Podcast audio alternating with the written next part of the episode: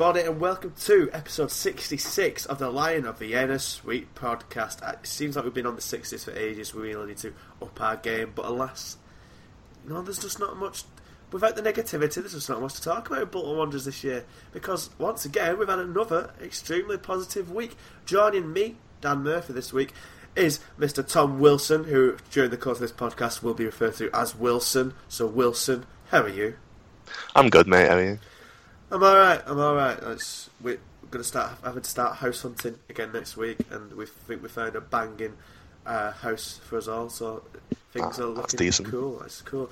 And also joining us, no doubt enjoying his mid-term break, is of course Tom down the Manny Road. Tom, how is thee? Hello! I've had a coffee, and I'm uh, very, very happy with what's happened this week. Keen and ready to talk about Uh, how fantastic my football team is. Mm, well, as you said, before we get into the match that we've all watched, either in physical form or on the television, let's first talk about the first two nil win that we've had in the week since the last podcast. Bolton went to Millwall, a place where historically we're a bit dodgy. We It was the match we lost when Owen Coyle was sacked, uh, And I think I feel like we won there once from a really amazing goal, but I can't quite recall it. I feel maybe Darren Pratley. Yeah, I feel like, yeah, that's the one. We won one nil from Pratley, and I think I want to say we won two nil once as well. And Beckford might have been involved somewhere. I might be muddling that up with other results, but mixed mixed successes at the Den or the New Den. But this time, a two nil win, solid as you like. A cracking goal from Sammy on the orbit in the opening moments, and then David Weir somehow pulling out a volley out of that bag that's been firmly sealed for the past five years, which was a fairly good goal. It was obviously made even more sweeter with him revealing a shirt under his Bolton top that said "Get well soon, class." We of course continue to send our condolences and, you know, our best wishes to good old Ivan. So Tom, before you know, before we do get into oh yeah, Tom, before we do get into the uh, the juicy stuff, Millwall, that must have been impressive to see. Yeah, I mean, I'm trying to think. You mentioned we had a pretty bad form, but recently at Millwall, I thought our form was pretty decent. Mm. All I can think of is the, um, the the win where Pratley scored for us. I don't know how we got on last season, but let's face it, we were away from home. They so were, we really, got they were in the league last season. Of course, yeah, of course. Um, so, I was hoping for a draw, um, but quietly hopeful because we'd started to turn things around. We'd stopped conceding goals. And, uh, you know, my mate who's got this theory about us trying to score in the first ten minutes and hold on uh, was straight on to me to say, you know, that this this is this is happening. You know, we scored after about, what, was it six minutes? Yeah, if that. Uh, you know, so we scored quite early on with a fantastic strike from someone who we all slagged off on the last pod. So we need to keep doing that because mm-hmm. he's put in two blinding performances since. Um, and then, like you said, a very uh, surprising turn of events with David Weir scoring a volley into the bottom corner. A very uh, appropriate goal to, to give to Ivan Klasnich as a tribute, yeah, actually. A volley on the spin. Couldn't can't get any the more. Only, the only thing was it was with his right foot, but we'll let him off that. Yeah, I, I hazard to think of what it would have where it would have ended up if it was his weaker foot. But Wilson, yeah, this is what Tom's mate's saying, right? It does seem like Parky's going for a smash and grab it early, hold out and try and grab another goal at some point in the half and just be, you know, we're solid defensively now. It's what we're, probably what we're best at. Is that what he's resting on? I mean, when it happens a few times, you can probably draw it up to just being a coincidence, but it's literally happen, happening every single game. So, I mean, I don't... I think that is... I think Tom, your mate's got a point there. No, I don't... don't... that is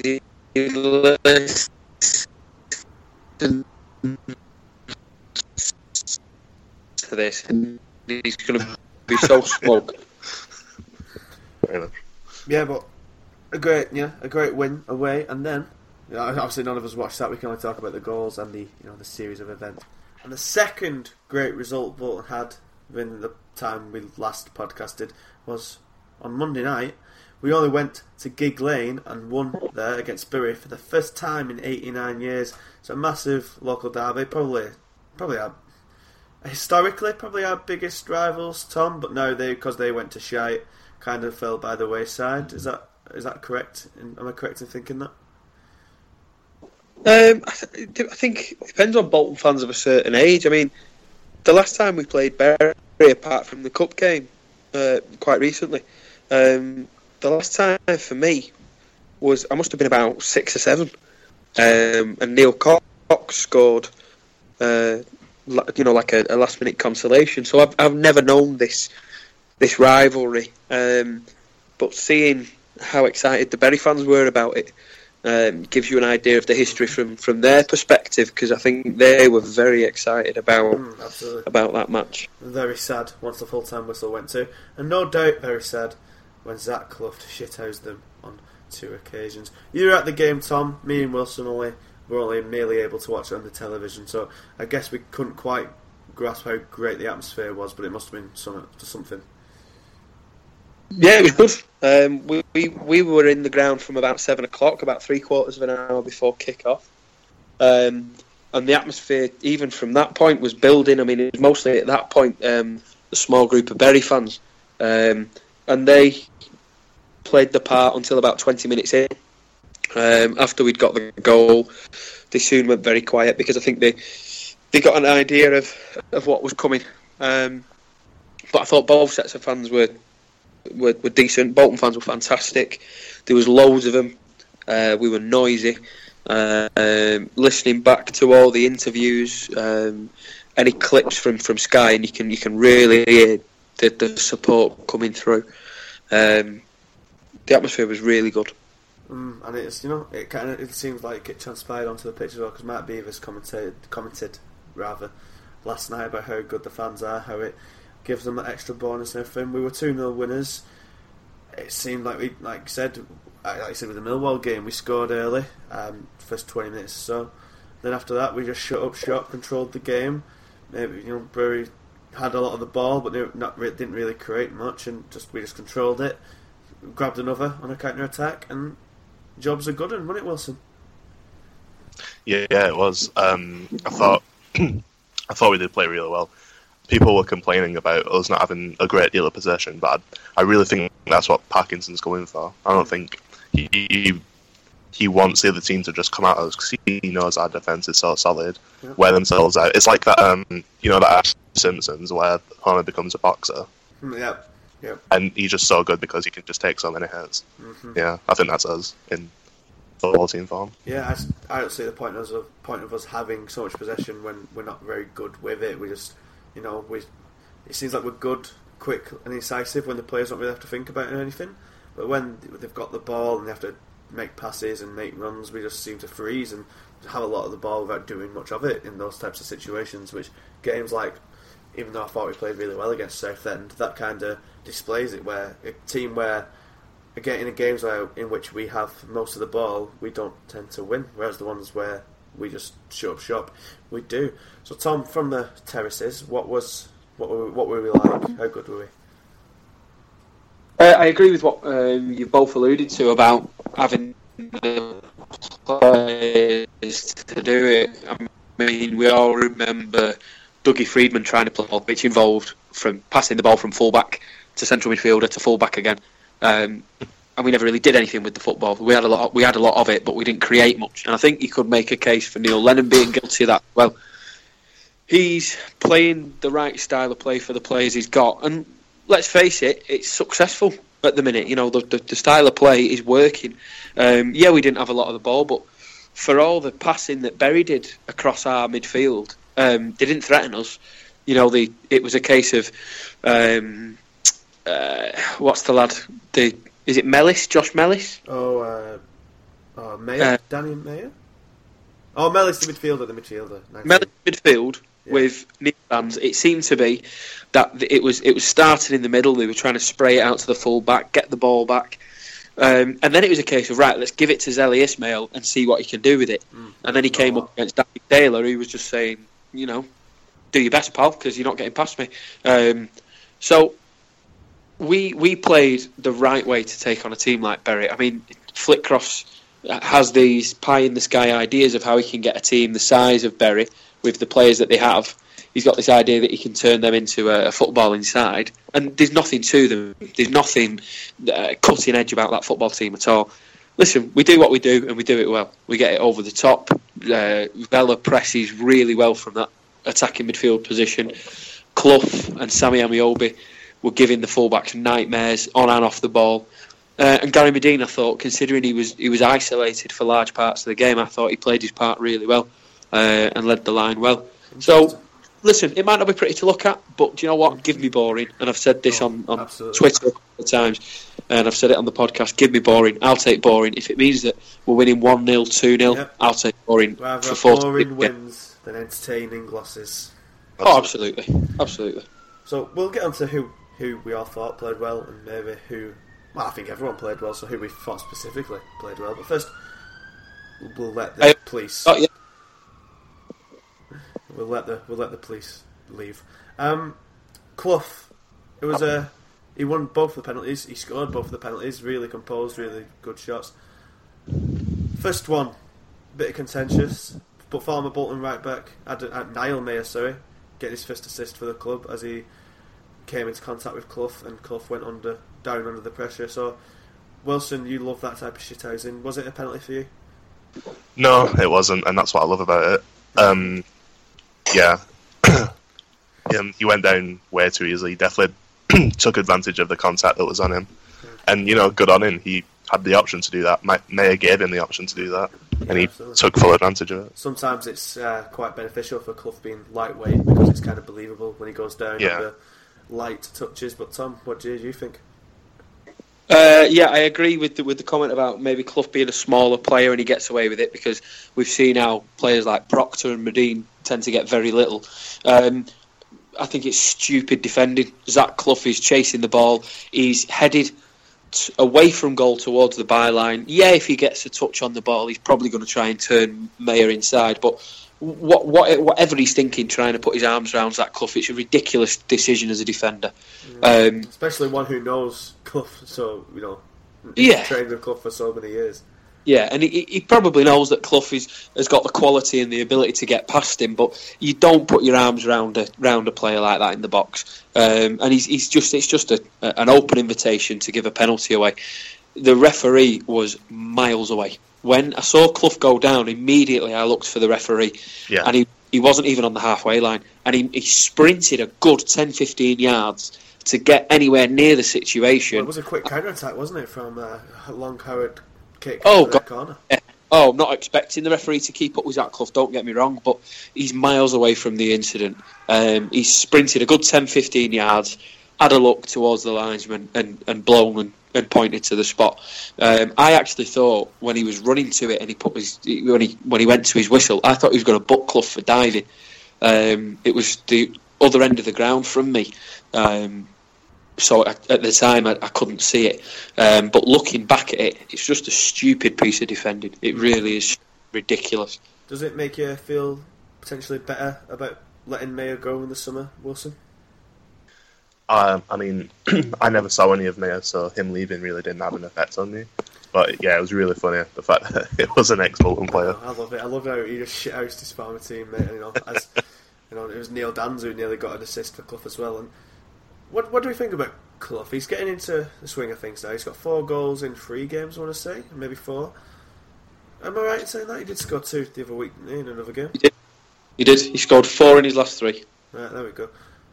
What, what what do we think of him at the minute? Because he's getting the goals, he's playing well, but then he had that chance when Dan's played him in and showed kind of a lack of composure in it, and you know could have easily got a second in the first half and would have been even it would have been even more comfortable. What, what do we think, Tom? Uh, if you look at that shot, he's put it right at Niall Maher's head as well. Yeah, literally. Niall Maher didn't have to, uh, and. I couldn't believe that he'd taken a shot at that point. Someone like Clough, who's who's gone round um, the goalkeeper, it's a good touch. He's brought it onto his favourite foot.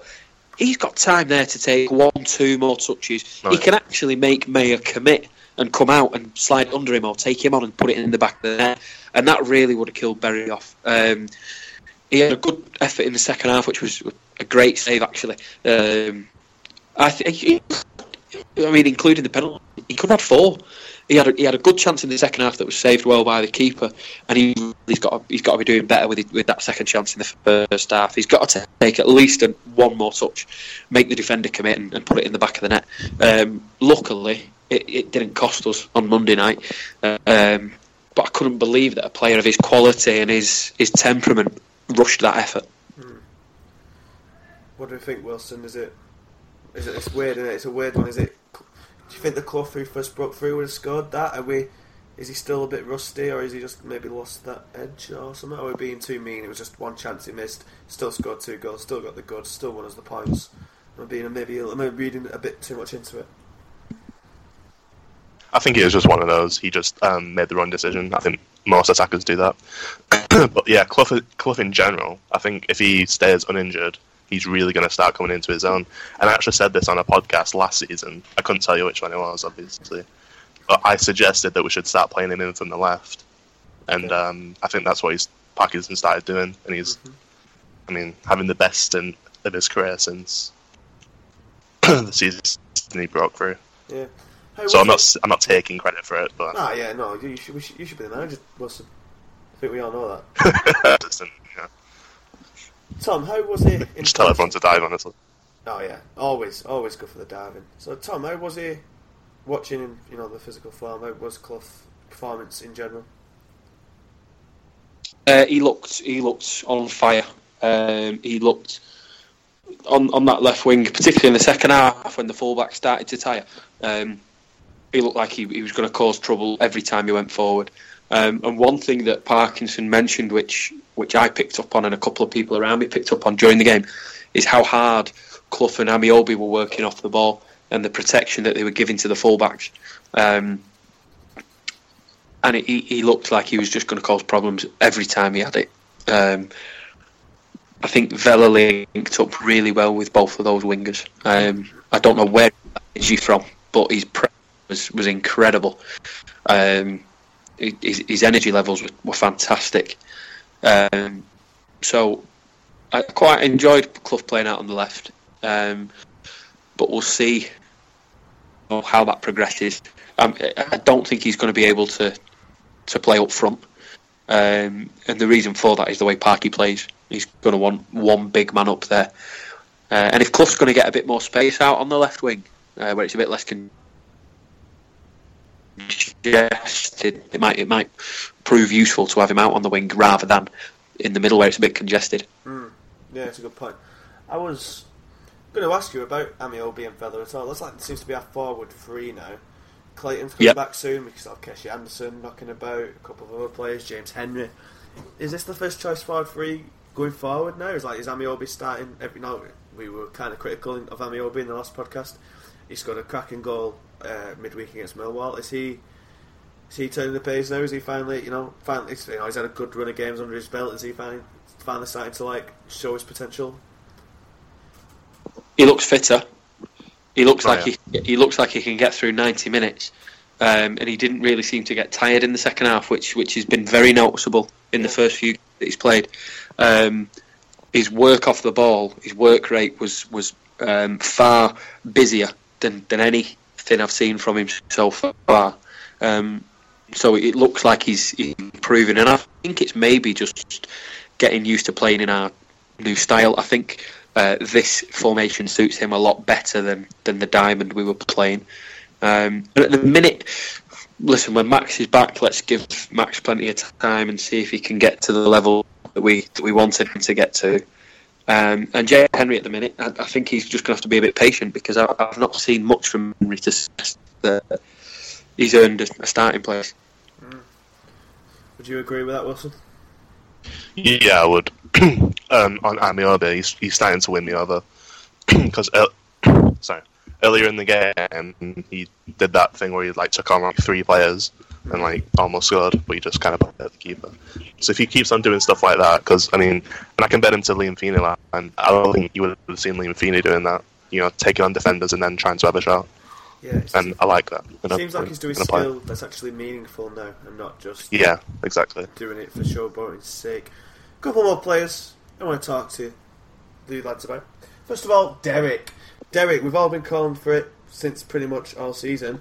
And Derik Osede finally started in the defensive midfield role alongside Jay Spearing in the absence of Tom Thorpe.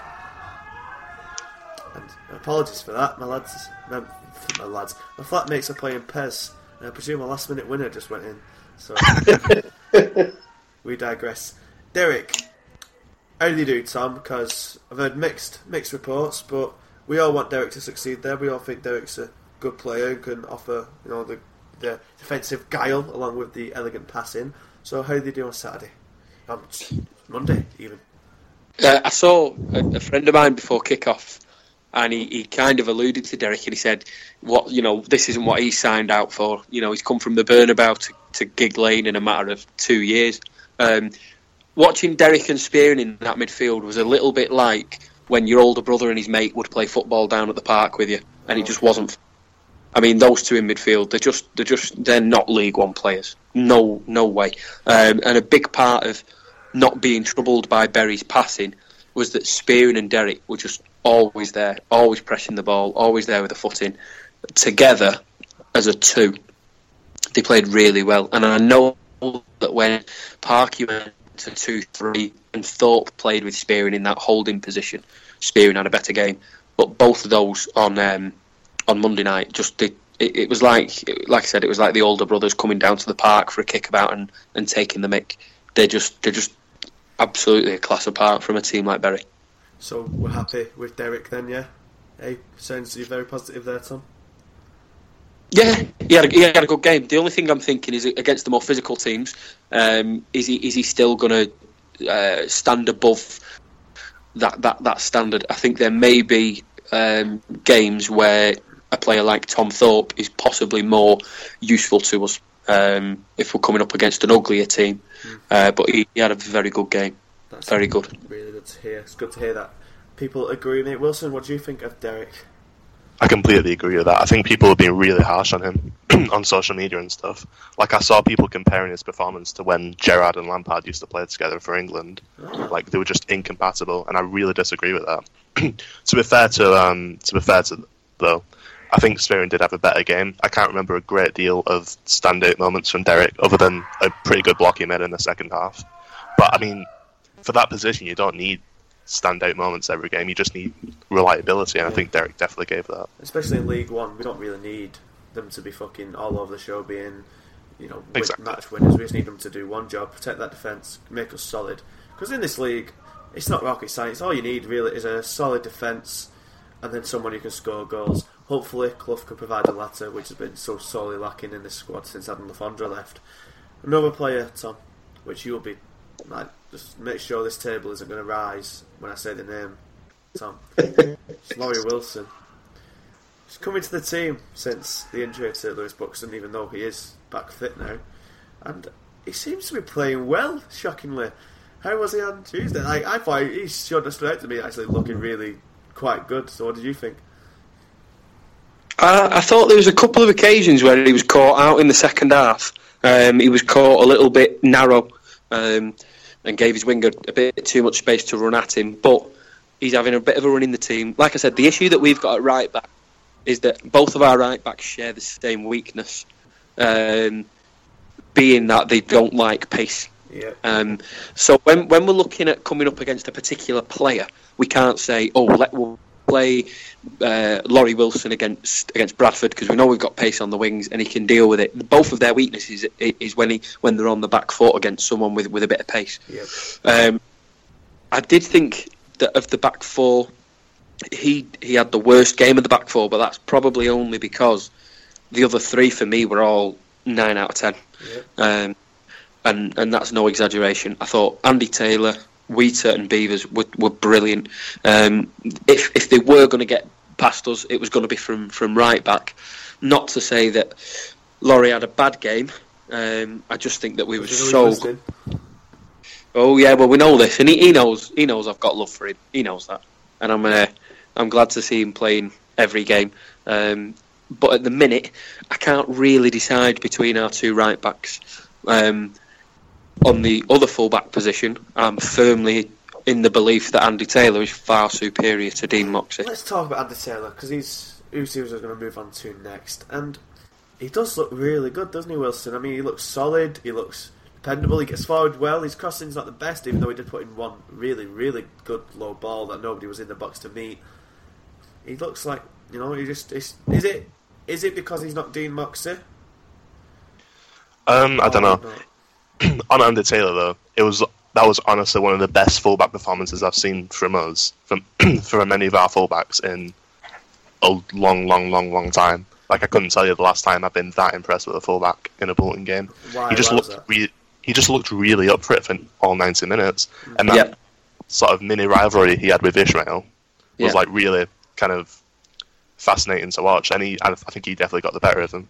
He strikes me um, as a player who can become a bit of a cult hero. He likes laughing with the fans. He likes being funny. He likes, he's, like I say, he seems like he's up for the derbies.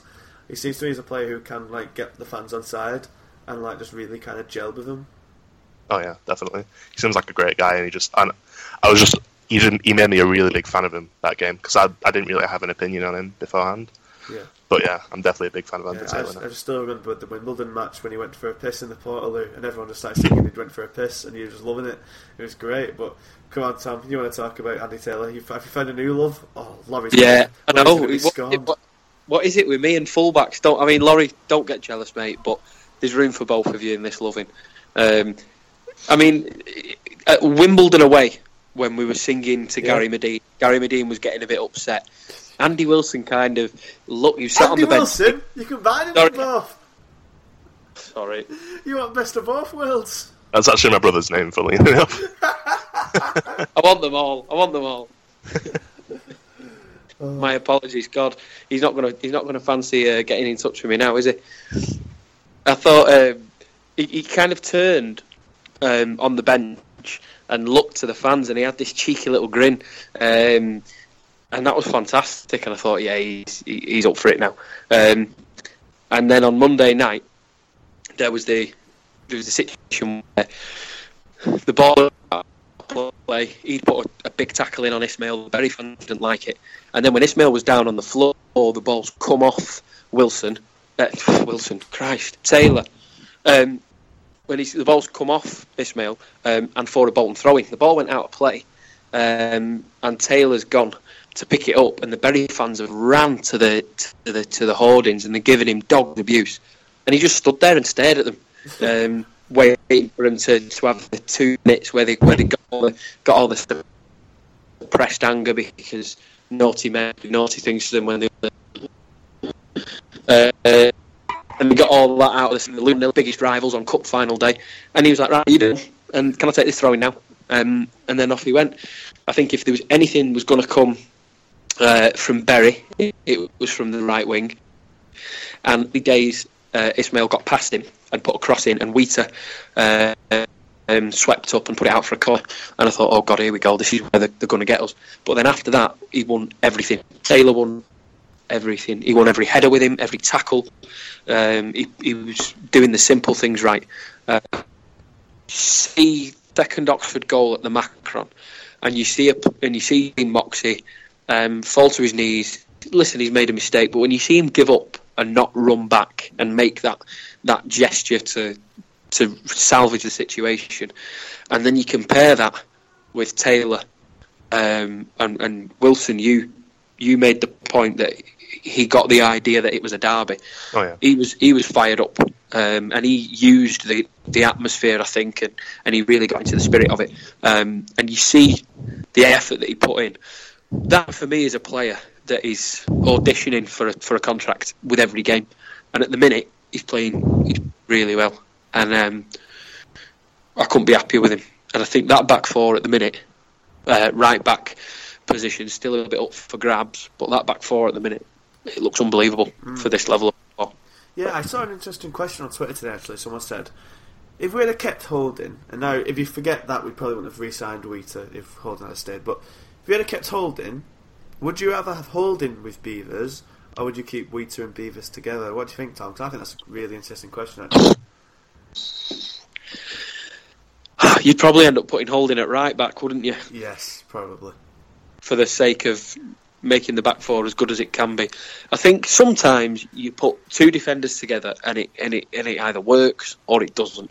I mean, for example, anyone else with Dory and DeVete. Doesn't work. Mm-hmm. Um, Beavers and Wheater, it's just it's just clicked. And I thought, when I saw them together at Wimbledon, I thought, these two boys are too similar. We've got a left-footed and a right-footed version of the same player. Um, but it, it works. Any long balls, Beavers has got a little bit extra pace um, to deal with anything in behind. Listen, Rob Holding's probably going to go on to be a bigger and better defender than mm. both of those two. He played um, but I think if, if the cup if, and uh, they're all raving. If Holder's there, he'd probably be shifted to right back. Mm-hmm. What do you think, Wilson?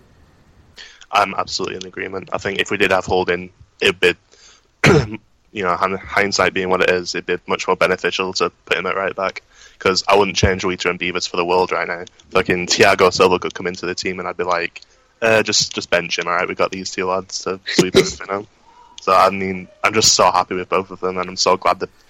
I'm really glad for Wheater as well, because he's really gotten... Yeah. This is like a second wind in his career. It reminds me, Wilson, it's like kind of like Brian Kendrick being back on Raw. Oh, definitely. Yeah, that's a great comparison. One, one for the wrestling fans there. We love you all. Yeah, and it's... On a side note, it's really nice to see Holding doing well. He played for Arsenal in the Cup uh, yesterday, and they're all fucking raving about him, so he's going to be a star, that lad, and good fucking on him. Is there any other players you want to talk about, Tom, from the game? Anyone else particularly fancy? Anyone else perk your interests? Josh Vela. Yeah, yeah. Uh, More I never thought. Finally. Yeah, I never thought that when we when we were talking about Josh Vela's position, it would be as a number ten. Um, but I mean, he could get into a, a Jurgen Klopp team with his level of pressing. It was like it was like watching Firmino for Liverpool. He was everywhere. I mean, his he, his, his work off the ball was unbelievable. Um, And he gives us, him and Medine give us that defending from the front mentality, because Vela doesn't give people a minute's peace. Um, and also, I mean, Vela's strongest attribute is his, is his link-up play. And I think if he's playing slightly further forward, closer to, to, to your Cloughs um, and your, your, your Rami Obis, then I think he can probably do a bit more damage. I thought he was, I thought Vela was fantastic. And to be honest, in terms of picking a man of the match from Monday night, it's so difficult. You could give it to six or seven players, because there were there were six or seven that were, were that gave a, a solid nine out of ten performance on Monday night. Mm, yeah, absolutely. I think Beavers just always like. There's no point really having him in a discussion for man of the match talk, because he's just always the man of the match, and otherwise it'd just be boring. So he's just so fucking good. I think I think he probably was my man of the match from watching the game, because I was watching it in bits and bobs when I was like making my tea and stuff, and the internet was being shit, but every time I looked up it seemed like Beavers was just being fucking a god. So yeah, Wilson, was there anyone else you particularly you thought particularly played well? Um, I need to bring up old Gaz for a minute. Oh, okay. Everybody on social media, um, including the Line of Vienna chat, um, and in the Skype call a little bit, were saying that Medine had a good game, and I really don't think he did. I, just, I think uh, he, I agree with you. I think he was poor to average, and average is generous. Because there was this one time that I want to highlight in the game where I think it was Taylor got a really good ball into the box. That's so it was right. like it was a, a low one, yeah. Yeah, and Medine just kind of stood back and just watched it go past. And it's like, you really should be attacking that ball. You're a striker. You're supposed to be scoring goals. Like, granted, he has other jobs on the pitch, but his number one priority should be to score goals, and he just didn't look like he wanted to attack the ball. Yeah, I agree. Just... I did think he was poor, and I'm sure Tom will tell us how he did play well. He was isolated, and he, you know, he did his bit. In, but I, I'm still glad we kept him, because I think if, we, if he had a gone, we'd be, really would be fucked, especially after fucking Jeremy Proctor's miss. Because holy shit! Oh yeah. But I just we need a strike. We need a good big man, and we just. We have two middling, two poor ones, and the sooner we get a good one in, I think the sooner we'll be more, we'll a lot, we'll be a lot more threatening. But Tom, do you want to tell us about why Medine's actually played well? Yeah, I've just sat there just shaking my head while both of you have been talking. Um, you must have been watching a different game to me, because when with an attacking midfielder and a dime. Um, If he doesn't link up the play, if he if he isn't as involved in the link up, and he's not making things happen, but of, of work that the amount of work that the attacking midfielders had was a lot. The large period of the game where Gary Medina was completely, he was fifteen, twenty yards away from another yellow shirt, and a lot of the tactic in the first half was long ball from Howard or from a centre half in between the centre half and the fullback, not to Gary Medina, but behind him and something for him to chase down. Um, and I think he put in a real graft against two relatively big centre halves, and I think he came out on top. I think you saw when Jeremy Proctor came on that there is a a difference in the quality of those two. And oh I yeah, think, definitely. Proctor's think, definitely the, the the lesser of the two evils. But. Yeah, I think you, you, you see the difference when Proctor comes on. Um, if he's playing up, if he's playing up front in a two, or if he's playing particularly in the first half, if we're dominating a game and he's not involved, then fine. You know, you, you're well within your rights to say he needs to be doing more. But in a performance like that, where we spent a lot of the first half an hour without the ball, he did he did the ugly stuff, and um, sometimes that goes unnoticed. Yeah, I think it's yeah, it's just a way done, isn't it? It's clearly does the job, and he's clearly like an important part of the team. But he just, as Wilson says, he just doesn't. He just he just doesn't seem instinctive, instinctive enough in the box. Like, he'll never make the run. If a ball lands at his feet, he might be able to do something with it, but he's never going to make the run to try, I'll bust the gut to try and get there. But saying that, I don't know. It's a weird, it's a weird one with Medina. It's a very conflicting issue, I must say, but. We've turned a corner now, it seems. We had started well. We had the rough patch with the Diamond. It seemed like the bit the start of the season with Diamond was probably getting lucky a little bit, and then that luck came home to roost when we didn't win for eight games, and it was a it was quite rocky at times. But now we've switched back to a four two three one. I think that from what I've seen, it feels like the comf- the players look infinitely, infinitely more comfortable, especially the wide players, the attacking players. They look a lot more comfortable playing in set positions out wide and then behind a striker rather than half midfield, half attack. So, is this the way we're going to keep going forward in this formation? And how far are we going to go this season, Wilson? Are we we're looking good now? Are we? Is this the start of a wonderful run of form? Are we? Are we going to do it? We're what? We're two, three points behind top and two points in front of third. So, you know, it's a weird one.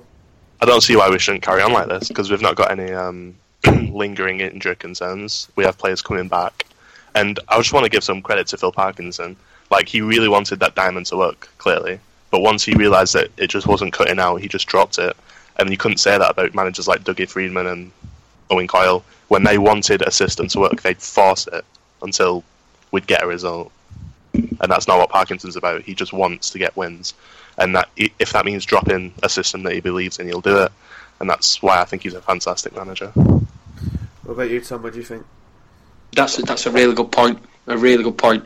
The um, the Diamond was working because we were going long, um, and then the, the knockdowns, the second balls, were in a very crowded, congested area, and that's where Vela was getting his, his goals and his chances from, and Spearing was getting his, his efforts from, because those second balls were falling into the middle of the park. But teams pretty quickly realised, if you hit us on the wings, um, then you've only got the fullback to beat, and you've seen how, how Oxford um, nullified us. Um, and like, like like like Wilson's alluded to, um, he's been smart enough to see that teams have, have seen through the Diamond, that we maybe haven't got the fullbacks to confidently play it. He's gone back to a system that the players are more comfortable with, um, without majorly changing our style of play. It's not involved, you know, passing it out from the back. Um, we're now playing a similar style, but with a bit more in terms of um, security on the wings. We're not getting in behind people on the wings. Um, it seems to be work that we're doing off the ball, but he's been smart enough um, to notice that we needed to change it, and it, it's working. Mm-hmm. But we need to be ready, we need to be ready for that maybe to be the case again if teams, you know, see issues with the four five one and try and beat us that way, because it's not just Bury that, that see Bolton Wanderers as, as their cup final. There's going to be a lot of teams like Oxford, um, like Rochdale, who are just going to find that little bit extra for a match against us because we're the team to beat.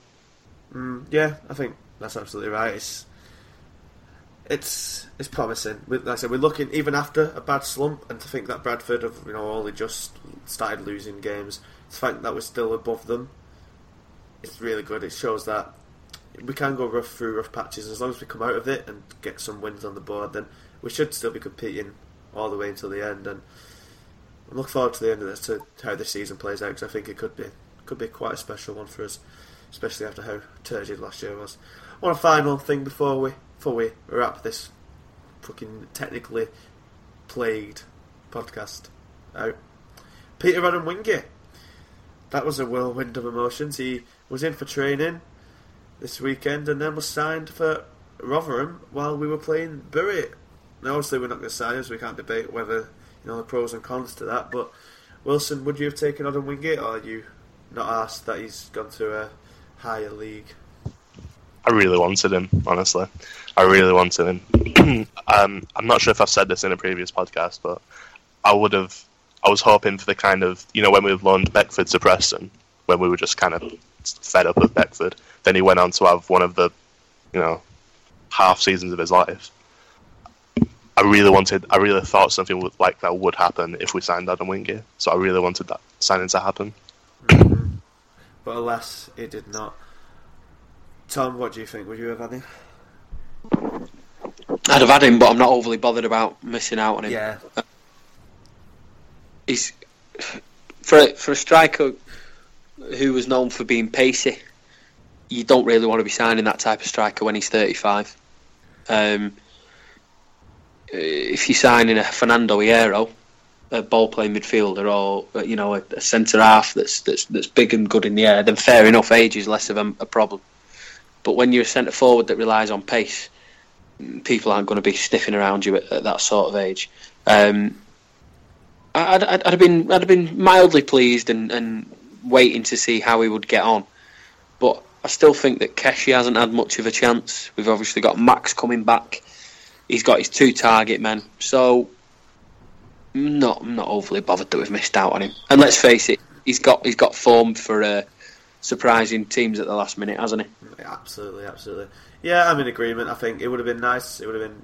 You know, he was off, I think he still probably he's played well for Bristol City last year. Still has a bit of pace about him. Would have been nice to have that as an option, but as you say, we've got better, younger options in around the club. Well, I wouldn't say necessarily necessarily say better, but we've got younger options that are actually our players in the, with it in and out the squad. It would have been nice, but I'm not. Over, I'm not. Gonna, I'm not going to lose sleep over it. It's not as if we've lost it to a rival, and yeah. So, and on a side note, before we do wrap up, how funny is it that Alan Stubbs has already been sacked? Has he really? Yeah, he got sacked last week. Kenny Jackett's in charge now. Oh, that's awful. And how funny as well, while we're on this topic, Wigan sacking Caldwell already. It's nice to be able to laugh at them again. Have you seen their um, two favourites to replace them as well? Well, why don't you end up like us? Ryan Giggs and Carl Robinson. Have you all seen his favourite for the Wolves job? Oh, yeah. yeah. Douglas Freedman. Oh, the, the, the Championship's a fun league. I can't wait to be back there next season. But anyway, I th- everyone. I think there's um, there's a word of warning with the Wigan situation.